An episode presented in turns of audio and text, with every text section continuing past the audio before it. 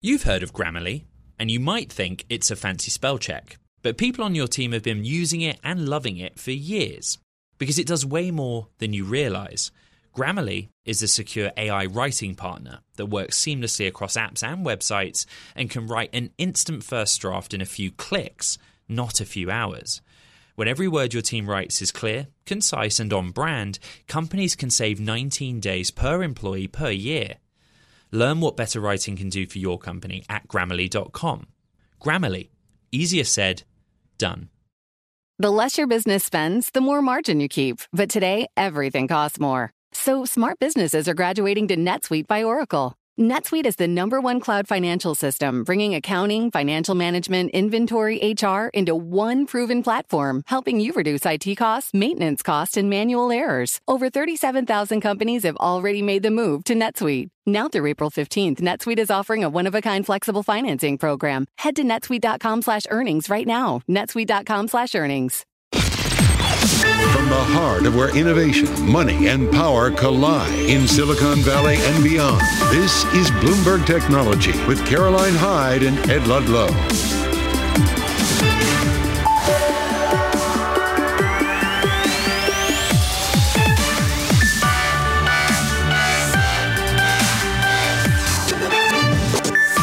I'm Caroline Hyde at Bloomberg's World Headquarters in New York. And I'm Ed Ludlow in San Francisco. This is Bloomberg Technology. And Ed, CES, it kicks off in Las Vegas. NVIDIA, it's already unveiling new chips at the annual tech event. Details ahead on the company's AI ambitions.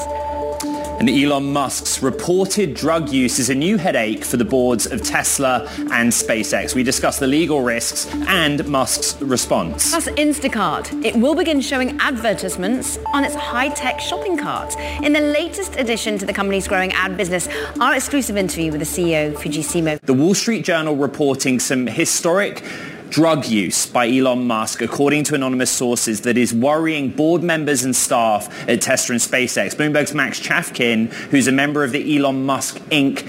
pod, is going to come on and break down what is a very complicated story. If Tesla is the proxy for Elon Musk's sentiment, it is higher by six tenths of 1%. Really big movement in semiconductors. Look particularly at NVIDIA, up almost 5%, but semiconductors broadly having a pretty good morning. You know, the SOX was pretty downtrodden in the final trading days of 2023. It's somewhat of a rebound, but in the last hour, some news. NVIDIA announced new products to help the personal computer industry lure consumers with AI PCs, which will let gamers, designers, and other computer users make better use of AI on personal machines. I want to bring in Bloomberg's Ian King, who's been tracking the keynote at CES and the details. What are these chips that we're talking about, Ian? Yeah, I mean, these are really just updates to its existing range of chips. What it's done is put in a few more new um, components that are going to help with the uh, AI processing, some new cores, some better man- memory bandwidth, and it's also uh, adjust the prices, made the prices a little bit more attractive as well.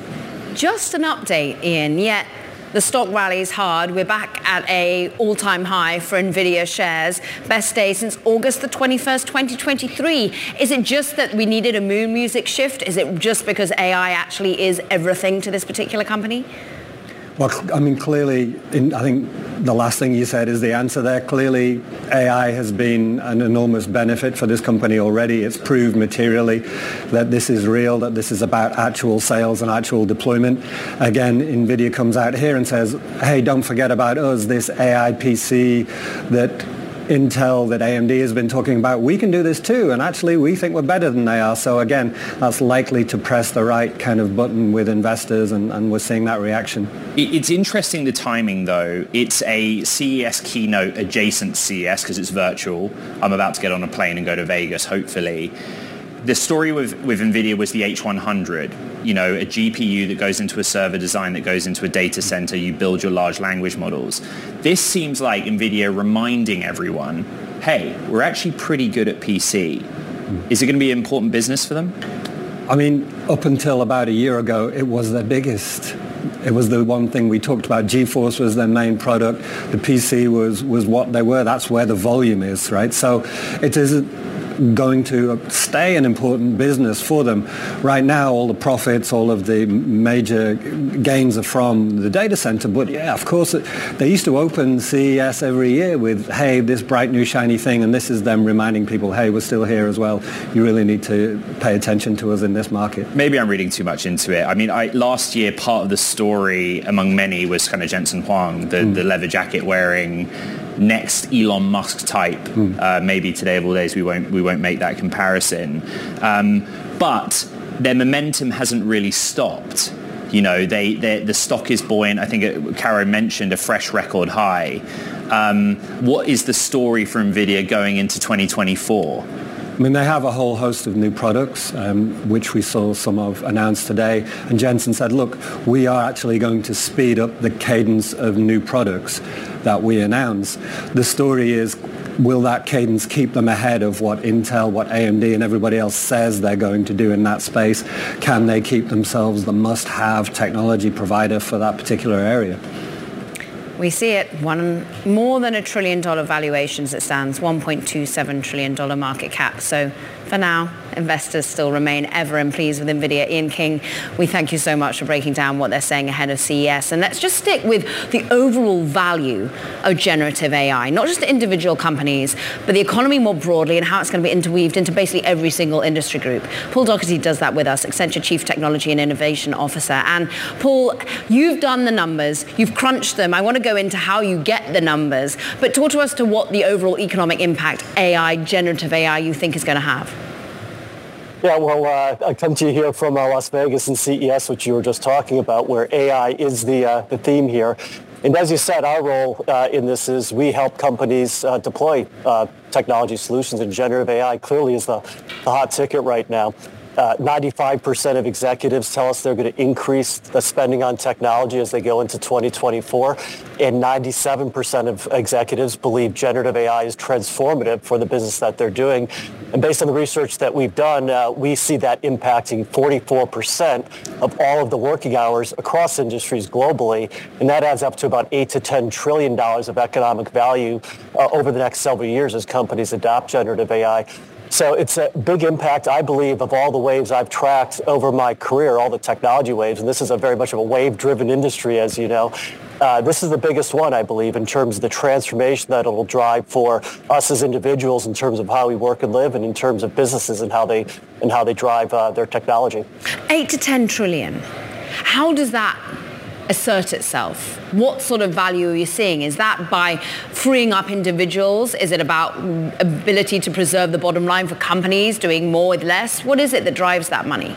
Well, that's the exciting thing about the about the generative AI and the technology we're seeing now, the related technologies.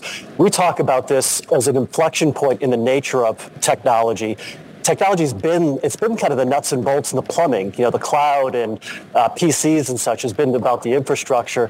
Generative AI is about human capability. It's about looking in the mirror and seeing technology that does things kind of like what we do, and that's why it's so transformative. So yes, it's about productivity, as you said. We believe it does drive tremendous productivity. For example, in a uh, large uh, telecommunications organization. We applied generative AI in customer service, drove 30% productivity and 60% increase in customer satisfaction as a result. So it's about productivity and the outcomes as well.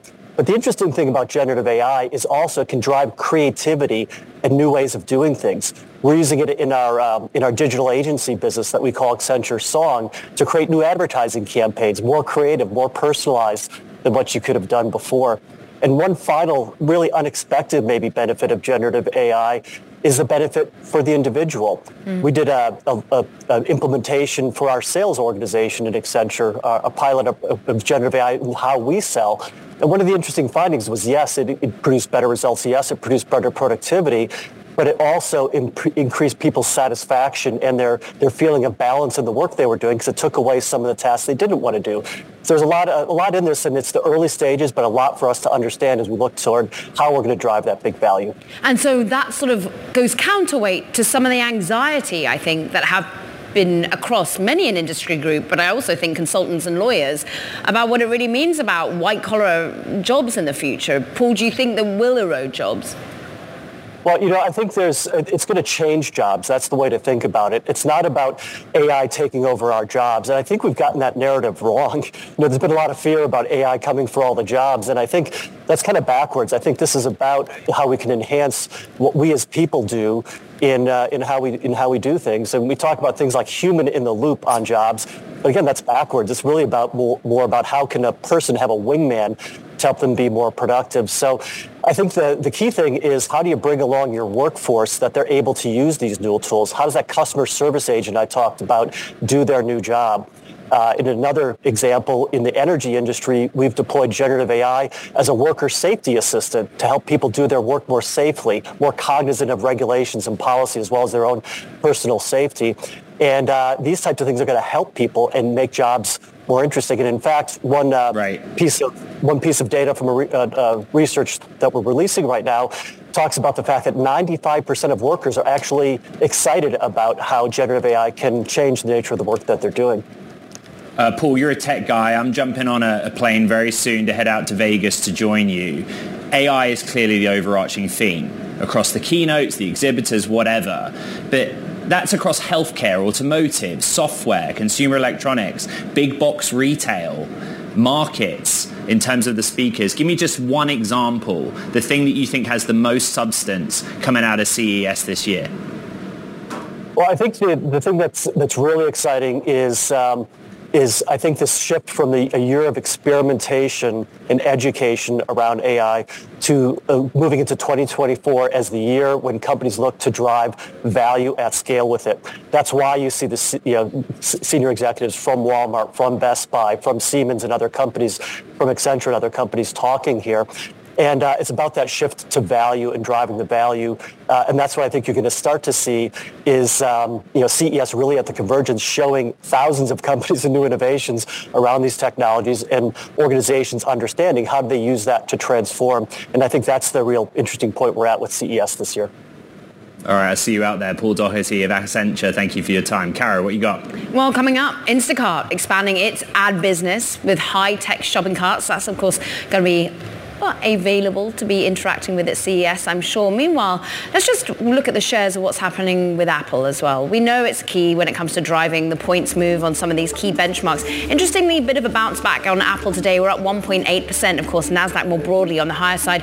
Vision Pro, it goes on sale February 2nd. Now, but remember, Bloomberg Intelligence out with a great piece just saying, look, the, the addition that you're going to get in sales, the increase, mm, $1.75 billion to be added to an annual revenue, well, that's not nearly enough to make up for some of the consumer weakness going on in China. And that's what Jefferies highlights today. Jefferies out with a note saying they see that in December, sales in China fell some 30% according to their numbers. Fascinating. We continue to digest. This is Bloomberg Technology. What if everyone at work were an expert communicator? What if every doc, message, and email they wrote was perfectly clear and concise? Inbox numbers would drop Customer satisfaction scores would rise and everyone would be more productive. That's where Grammarly comes in. Grammarly is a secure AI writing partner that understands your business and can transform it through better communication. Companies that use Grammarly save an average of 19 days per employee per year. That's because with Grammarly's AI, what used to take a few hours only takes a few clicks, like generating an instant first draft in your company voice or tailoring a message to your specific audience and goals. And Grammarly's personalized on brand writing help is built in everywhere your team works across 500,000 apps and websites. Plus, it's safe, secure, and already IT approved. Join 70,000 teams who trust Grammarly with their words and their data. Learn more at grammarly.com. Grammarly, easier said, done. Success is more than a destination, it's a path you take one step at a time. It's dedication, it's fortitude, and it's the work, passion, and grit inside of us that comes before all recognition. That's what Stifel has been doing for over 130 years, and it's why Stifel is one of the fastest growing wealth management firms in the country. And Stifel goes beyond traditional wealth management to offer you a full suite of banking services, direct access to one of the industry's largest equity research franchises, and a leading middle market investment bank. Quietly, yet strategically, Stifel has built a company and culture unlike any firm on Wall Street. Because success is the drive it takes to keep pushing. It's the passion to keep investing. It's the best of each of us made better by the best in all of us. And that is where success meets success. Find a financial advisor at stifel.com. That's S T I F E L.com. Stifel, Nicolaus and Company Incorporated, member SIPC and NYSE.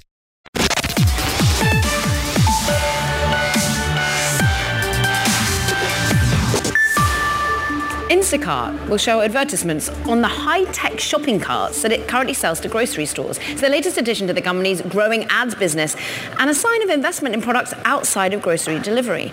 I sat down for an exclusive conversation about it with Fidji Simo. Take a listen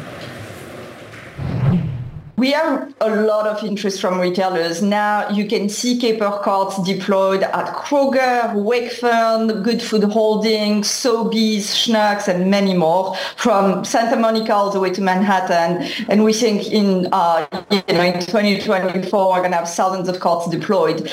And the reason they're uh, really excited to deploy these carts in store is because customers love them. We have a net promoter score of above 70, which is very high.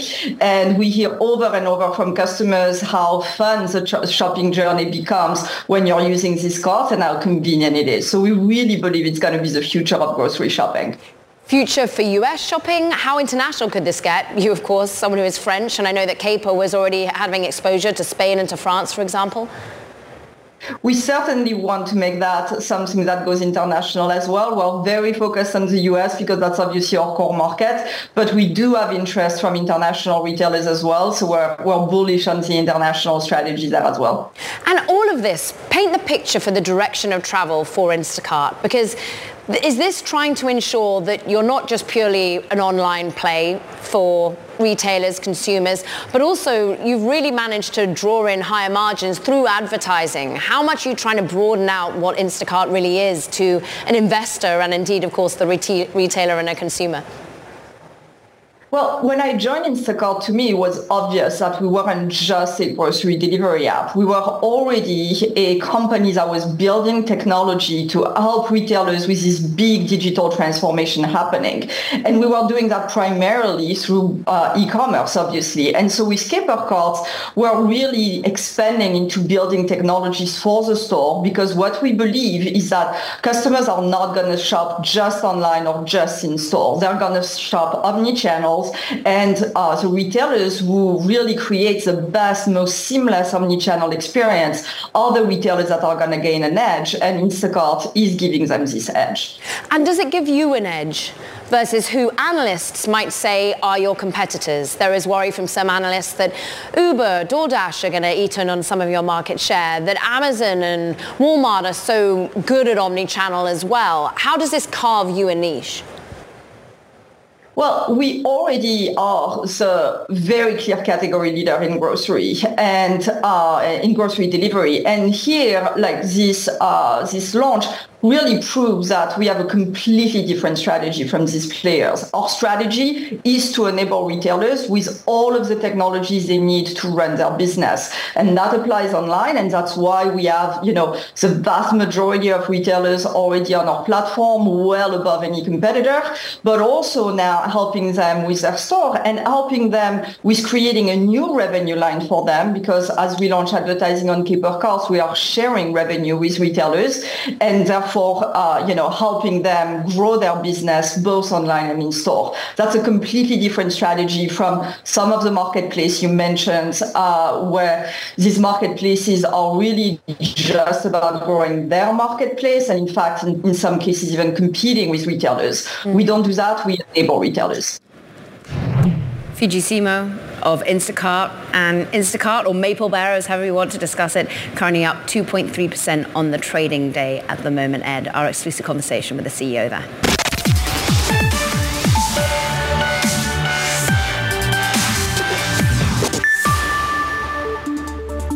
Okay, it's time for Talking Tech. And first up in the news, Sony planning to call off its $10 billion merger pact of its India unit with Zee Entertainment, that according to sources. The move caps two years of drama and delay in creating a $10 billion media giant, and the standoff has been over whether Zee's CEO would eventually lead the merged entity.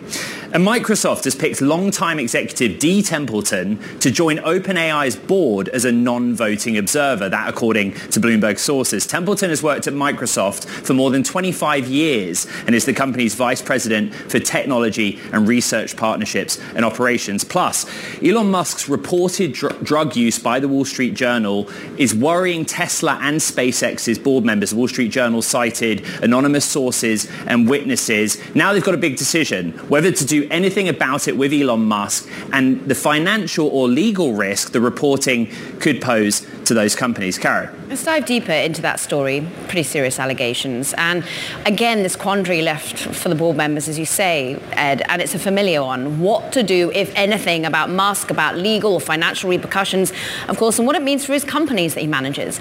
Well, we're pleased to have an expert with us, Max Chafkin, Business economist and one of the members of Elon Inc. podcast, which has taken Bloomberg by storm. Look, reports by the Journal that Musk has been using LSD, cocaine, ecstasy, psychedelic mushrooms, often at private parties. Elon Musk himself has come out on his own social media platform what did he say? What did you make? Well, he's he's sort of swung in various directions. At, at sometimes he said, "Well, whatever I'm taking, I should continue taking it," uh, mm-hmm. basically pointing to the performance and also the fact that a lot of this stuff, or at least some of it, has happened more or less in the open. He, you know, he uh, smoked marijuana on Joe Rogan's podcast. He has said he has a prescription for ketamine, uh, which is you know a party drug. He said he's using it you know to treat depression. Um, uh, but he's also said that SpaceX has been required to drug test him mm. um, as part part of the Joe Rogan fallout thing, and, and he said he's never failed a drug test. So he's sort of essentially saying, number one, this is overblown. Number two, the companies are doing great. So, you know, what's the big deal? The thing is that either the Wall Street Journal report is accurate, right, Max? It cites anonymous sources, or it's not. And this was the post that caught my eye. Elon Musk saying that following that Joe Rogan appearance 2018, at NASA's request, he agreed to random drug testing of a period of three years. We've asked for comment from NASA and from SpaceX, but if the drug testing took place, we'd have more to go on with this story. Yeah, I mean, the journal's uh, article mentions the fact that he was drug tested. It also uh, notes that, you know, some of the drugs they're talking about are not traditionally, at least according to the Wall Street Journal, in that kind of drug test. So we're, we're talking about psychedelics. Um, that is the allegation, um, in addition to some of the things that Caroline uh, just mentioned. So again, it's not totally clear what he would be testing positive for. Um, and and, and I, I don't think it's hugely surprising that he's been drug tested because, of course, a lot of government contractors drug test employees? Less than a minute, Max. But this comes down to ultimately a board who some worry are just too close to him.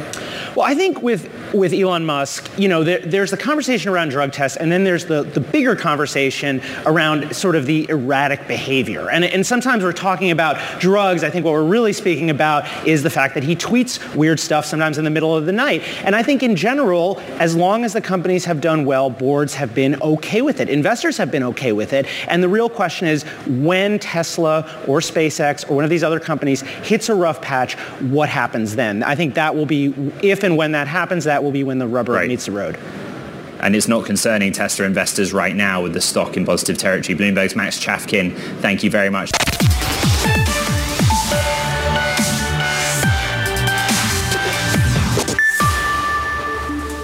Welcome back to Bloomberg Technology. Ed Ludlow here in San Francisco. Caroline Hyde in New York. Let's get you a check on these markets because we're back in rally mode for the day at least, and certainly across tech, but across the broader indices today. A bit of an everything rally across the United States. And I'm going to individual names first and foremost. So let's dig into what's happening in Nvidia. Of course, this is at a record high, leading the charge in terms of points being added to the Nasdaq and the Nasdaq 100. Nvidia launches well should we just say updates? It's AI, PC, chips, and the market likes it ahead of CES. We're up more than 4%, so a new record high for NVIDIA. Look at what's happening in the world of Twilio, though, also riding high. And this is as its co-founder, Jeff Lawson, is having to move st- stage left, basically. He's having to step down from the company, back off, because many had felt that he's really too synonymous with just spending too much and not really focusing in on profitability. But his right-hand man for the past few years is basically taking over, so many questioning whether that really is going to exert any sort of change in leadership. This is, of course, activist investors at play when it comes to Twilio. Apple on the upside as well. After what have been five straight days of losses, Apple managing to regain some ground. Vision Pro goes on sale February the 2nd. Also, extraordinary story regarding the iPhone and how that's been entangled with the disaster on that Boeing 737 MAX 9. We'll dig into that a little bit later. But notable on a day that Jefferies analysts are saying, look, they could be seeing a sell-off in terms of revenue, in terms of consumer demand lacking by 30% year on year in China. So we dig into all of that in a moment. But let's look at some of the big benchmarks and what's happening in terms of overall moon music. Because Ed, we are riding high. Nasdaq 100 at 1.3%. Not happening in China though. The Golden Dragon Index, of course, this being the Nasdaq Golden Dragon on the downside, despite more ammunition being fed into the Chinese economy in terms of well the overall amount of money that banks have to hold, their ability to lend eased up, but not helping so far. And Bitcoin, we end there up 2.4%. We're back above $45,000 as we anticipate right. the spot Bitcoin ETF being signed off. Do we think, Ed? Uh, Bitcoin spot ETF watch day I don't know what day, it's been months. BlackRock, ARK, several other prospective issuers of ETFs filed amended forms this morning in what's seen by analysts as a final push to offer the investment products. Joining us now is Sunny Singh, co-founder and CEO of Beluga. Beluga offers software tools that allow users to manage their crypto portfolio, but also use new crypto products. You are watching this closely. It will impact your business and your world. Um, that news, the updated forms, we have more information on fee structure, which we can dig into, it seems like the, the wait might soon be over. Yeah, I mean, we've been waiting for five years. So I think we're getting close, whether or not they approve it this Wednesday or in the next 30 to 60 days, it's going to happen. The question is then, when does it go live? Do does SEC delay the S1 filings and all that stuff? I don't think so. I think they're kind of back against the wall. So I think they're going to give in and you'll see an ETF go live Q1, Q2 maybe. But the big question Gensler I think is going to do is say, okay, we'll give you your Bitcoin ETF but we're not going to give you, you Solana, Ethereum, and all those right. ones. He's already said that we think, you know, Bitcoin is definitely not a security, but all the other ones we think are securities, so he's not going to give in on those ones, we you, think. You've been waiting five years. I've been waiting slightly less. Kara would point out there are others in the market that have been waiting much longer than five years. The, the other kind of data that we're getting now is the proposed fee structure. So if you think about Beluga and your customers accessing what is a new product in the market, why is the fee structure or, or fee proposed by the issuers important? Yeah, I think I don't think the fees are going to be as super as important as people think, right? So I think like big pension funds like CalPERS and all them are going to probably go with the BlackRock and the traditional big ones as well. It's the smaller retail people who already had access to GBTC, which has had much higher fees though than like a Bitwise will propose and all that kind of stuff. So I think the more retail investors will go after the smaller fee ones, where the BlackRocks and the bigger ones will get the higher big institutional investors actually. And what's interesting is many would say they don't want to make kingmakers as to perhaps what happened with the futures ETF prior times. They're trying to ensure that, well, this is going to be a bit of a race to marketing, I would have thought, to ensure that you get your name out there associated with a spot Bitcoin ETF. But all of this attracts how much money, Sunny? Have you put much research to it? How much of a change does this make to the ability to interact with Bitcoin?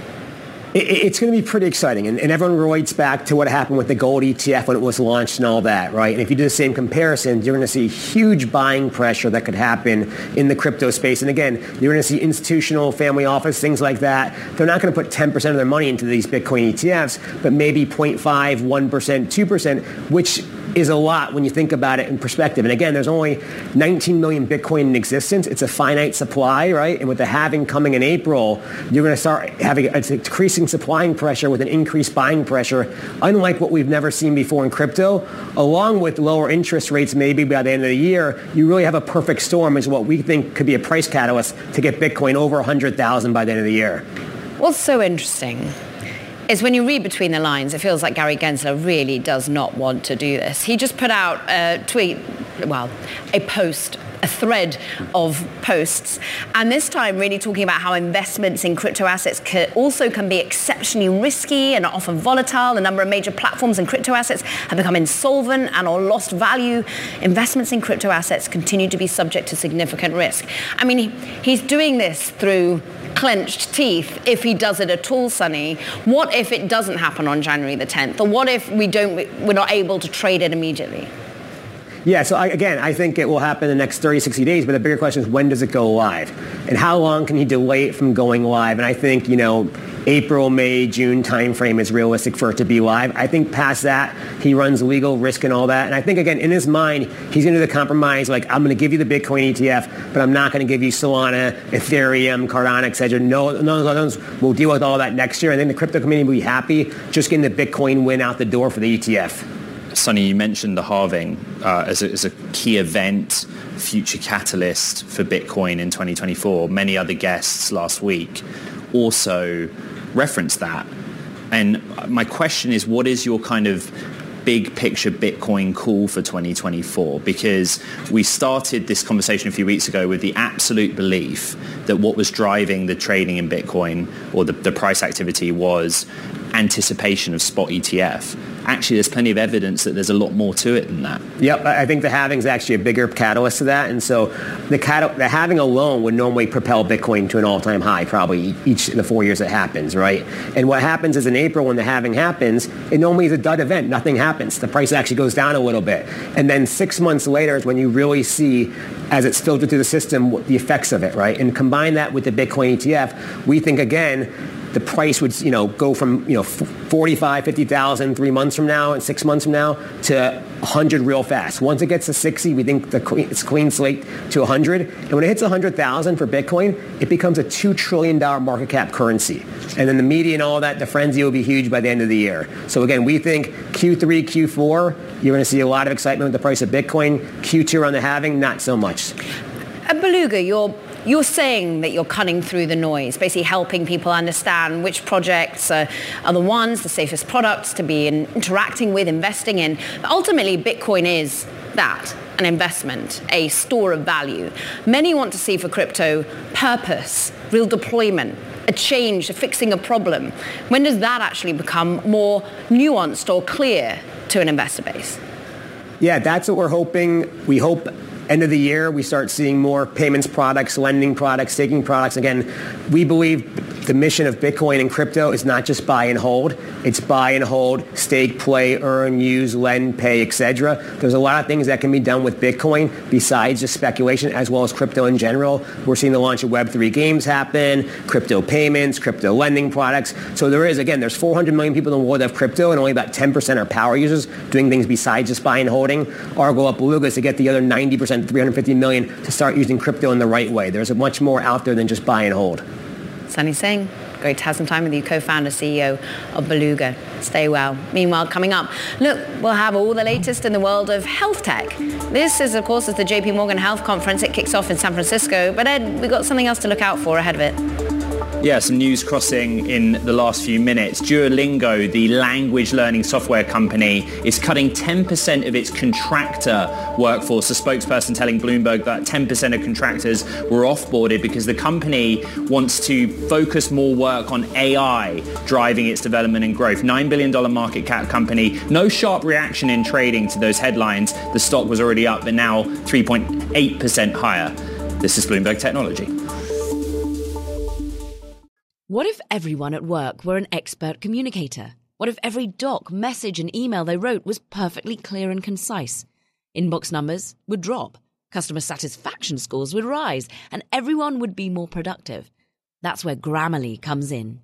Grammarly is a secure AI writing partner that understands your business and can transform it through better communication.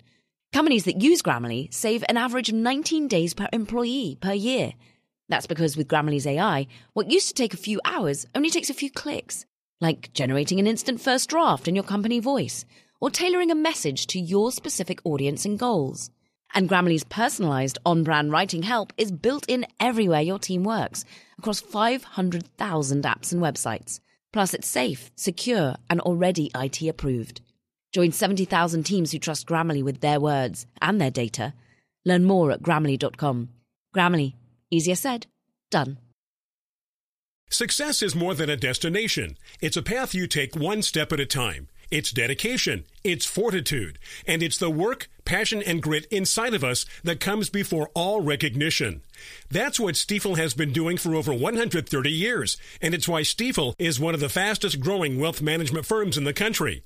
And Stifel goes beyond traditional wealth management to offer you a full suite of banking services, direct access to one of the industry's largest equity research franchises, and a leading middle market investment bank. Quietly, yet strategically, Stifel has built a company and culture unlike any firm on Wall Street. Because success is the drive it takes to keep pushing. It's the passion to keep investing. It's the best of each of us made better by the best in all of us. And that is where success meets success. Find a financial advisor at stifel.com. That's S-T-I-F-E-L dot com. Stifel, Nicolaus and Company Incorporated. Member SIPC and NYSE.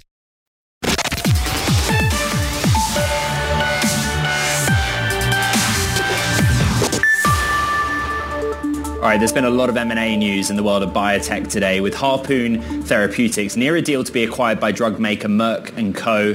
at about $700 million value. Meanwhile, Johnson & Johnson will pay $2 billion in cash to acquire Ambrx Biopharma, gaining a developer of widely sought therapies that target tumors with lethal drugs. I want to break it all down with Vijay Pande, founder founding general partner of Andreessen Horowitz Bio Health Tech Group. Interesting timing. Yeah, because JP Morgan's healthcare conference, the annual one, is on here in SF. I've covered a few of those. Mm-hmm. You've been to a few of those. Yes. It is interesting, though, that there is some M&A here in, yeah. in call it biopharma, biotech, healthcare. What's your kind of tea leaf read of that? Yeah, well, it's JPM, right? So there's going to be fireworks. That's what we're all kind of looking for, you know, uh, sort of in the inside baseball. Uh, clearly the IPO window has been closed for a while or has been uh, barely open. And so M&A will be the, a natural consequence of that. And so I think we were starting to see a little bit of that this year, probably maybe a little more than last year, but I think probably the big, big sort of fireworks come maybe in, in a year. Right. My, my experience of JP Morgan's healthcare conference is kind of similar to CES, other tech conferences, in that it's the one time of the year where everyone's in one place. Yes. You can take a lot of meetings. I call it speed dating. Yes. Um, but you raise an interesting point. M&A is one other exit strategy for a VC like you. Um, you look at your portfolio right now in 2024, do you see some exit opportunity down that route? Yeah, I mean, M&A, but also the IPO window may open. I think interest rates may go down. We expect that. So maybe by the end of the year, Q2, Q3, Q4, that window may be open. I think people are preparing for that. Um, the market has to be there, of course. You think people are? You know people are? Uh, I, have seen that people are. Yeah. Good. Little prodding there, Ed. Uh, Vijay, yeah. AI has been almost what dictated the companies that couldn't get out the gate last year. A lot of them had AI within their very business model or they tried to amp up the fact that it was a play on AI as well as also profitability. But is AI going to be a dictator of which biotech companies come forward or is it actually just them solving a real problem with profitability as it stands? So right now, the thing about AI is that I think last year was the year where AI was really sort of further developed, and this year is where it really starts to get implemented, both in life sciences and healthcare more broadly. And that's something that incumbents would love to do, but it's hard. It's really fundamentally changing the way that company works. And so startups will be a way to do that, and, and that's been the history of all technological revolutions. What's interesting is many on the more optimistic side of use and practicality and necessity of AI, talk up the impact on healthcare as a real reason that we shouldn't hold back innovation here for fear of it being a step too far and we shouldn't regulate it. From your perspective, how is that ongoing conversation going? Generative AI and the impact on healthcare being safe well, you know, I don't think it's a question about not regulating it because healthcare and life sciences are already regulated, right? So the question is, do we need any more regulation? And given the, the challenges that we're facing in terms of curing diseases, treating patients, uh, the opportunity here is for really fundamentally advance our space. And we already have a regulatory framework to make sure that can be done safely. One of the big stories toward the end of the year Kara and I covered was CRISPR and the developments there, for example. We refer to health tech, biotech as, as, as, a blanket term, but within that there is so much. Yeah. And I wondered if you have a clear area of excitement for 2024, a very specific technology or issue that you think will be challenged or tackled. Yeah, I think you know we've talked about AI, and I think what's happening right now is that AI is coming to uh, to bear at a time where biology also is fundamentally changing. Biology is becoming much more of an engineering discipline, and CRISPR is one example of that. But there's many examples, especially with all these new modalities. And so a combination of being able to engineer biology and gather huge amounts of data is coming at the same time that we have AI to use that data. That combination is something that I think we're going to see as the sort of key power pushing this industry for the next decade. Uh, venture capitalists are long-term, long-duration investors with yep. long time horizons. But what's your strategy for 2024? What types of company will you invest in? Yeah, so I think we're going to see some advances in AI, but actually the reality is that even if AI doesn't advance any more than it is today, the implementation of AI is going to change our, our, our field. That we're moving from an area where it's sort of bespoke and artisan to a true industrial revolution. And that industrialization is a huge change itself. And so the implementation of AI is going to dominate 24. And we're looking to see not just who can innovate in the space, but who can actually put it to work. And to that point, you think of a portfolio company like a Benchling, which is ultimately allowing R&D to be shared and stop some of the limitations and, and in the paperwork and, and individual siloed particular labs have and an ability to actually share your learnings and drive it forward. When you are looking at your portfolio companies, have they done enough, do you think, in this environment to ensure that they're focusing on growth not at any cost but the right cost? Yeah, I, I, think growth is something where it's always a key part of, of, of a startup. But I, I, think right now the opportunity is that a lot of these startups in life sciences and healthcare have been on a different curve. And I think as they become tech companies, and AI is a very natural way for them to become a tech company, uh, the growth will come uh, uh, along for the ride. And, and that's actually part of the excitement here is that typically we don't think of healthcare as a tech problem. And as people start to refocus and think of it in that way, we're going to have uh, advances that will come much more rapidly. Vijay Pande, I hope you'll come on when we do you'll get all those advances. We thank you so much for setting us up for, of course, that JP Morgan conference. General partner over at Andreessen Horowitz. Great to have you on the show.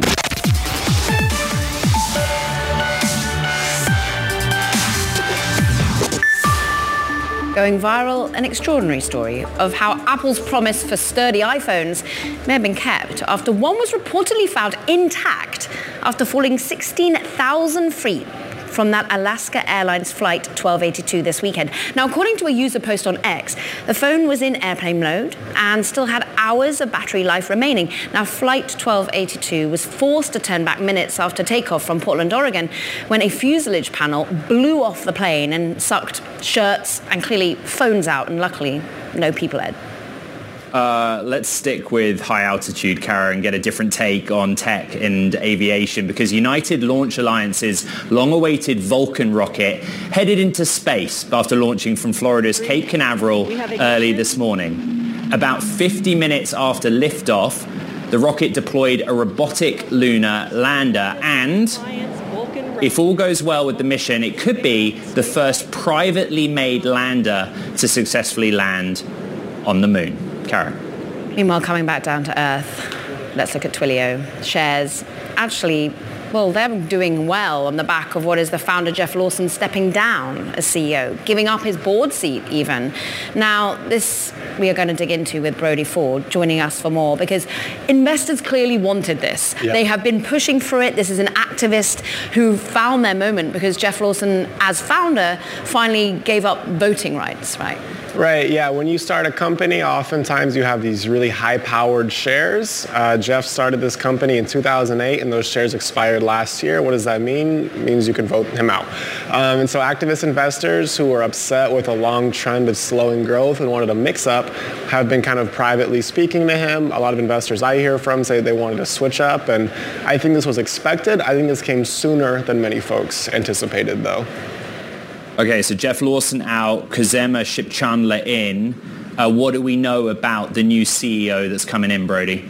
Yeah, so the thing to know about him is he's pretty much been Lawson's right-hand man, right? He was CFO. He led their largest business unit. It's like 90% of revenue. So, I mean, he is seen as more of a financial operations type than the founder evangelist type. But at the same time, I've seen some folks say, hey, if we wanted to change, why didn't we go for an external CEO? So that's the pro and knock on him is that he's an internal choice. We'll see how it continues to evolve with the investor base. For now, a little bit of push up higher on the shares. Brody Ford breaking all down. Thank we you. appreciate him for it. Meanwhile, Ed, Well, I'm glad you're in the seat today in SF, but you're about to take a flight yourself, right? Yes, not on a Boeing 737 MAX 9, but all being well, I'll be off to CES in Las Vegas. And we have a tech daily out that the old kind of wacky gadget side of CES is still there. Big Good. focus this year on AI gadgets. But as is always the case, look at the names on the screen. It's also a chance for corporate America to say, hey, we know about AI as well. Yeah, everyone's a tech company, right? L'Oreal, a tech company, obviously, key keynote. I mean, we've for long had it that car companies have been tech companies, but is this the ultimate proof point that now tech is a horizontal, not a vertical?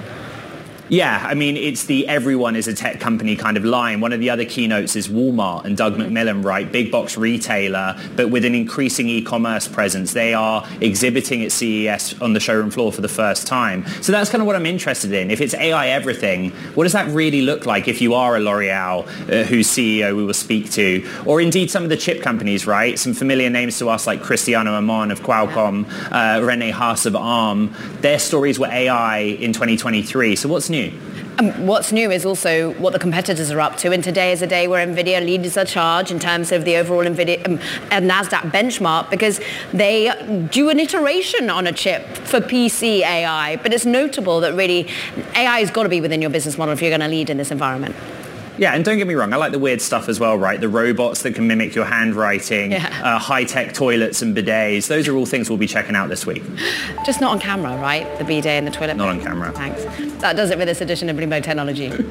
uh, thank you to everyone that checks out the podcast wherever you get your podcasts. We post them on the Bloomberg platforms, but also onto Apple, Spotify, and iHeart. As Carrie said, I'm off to catch a flight from SF in New York City. This is Bloomberg Technology. To address our new climate reality, the world needs radical solutions. Collaborate for a greener future at the Bloomberg Green Festival, a groundbreaking celebration of the thinkers, doers, and innovators leading the way. From design and culture to technology, science, and entertainment, hear from inspirational speakers and immerse yourself in climate solutions. July 10th through 13th in Seattle. Title sponsor Amazon. Get 20% off using promo code Radio20 at bloomberglive.com/slash Green Festival.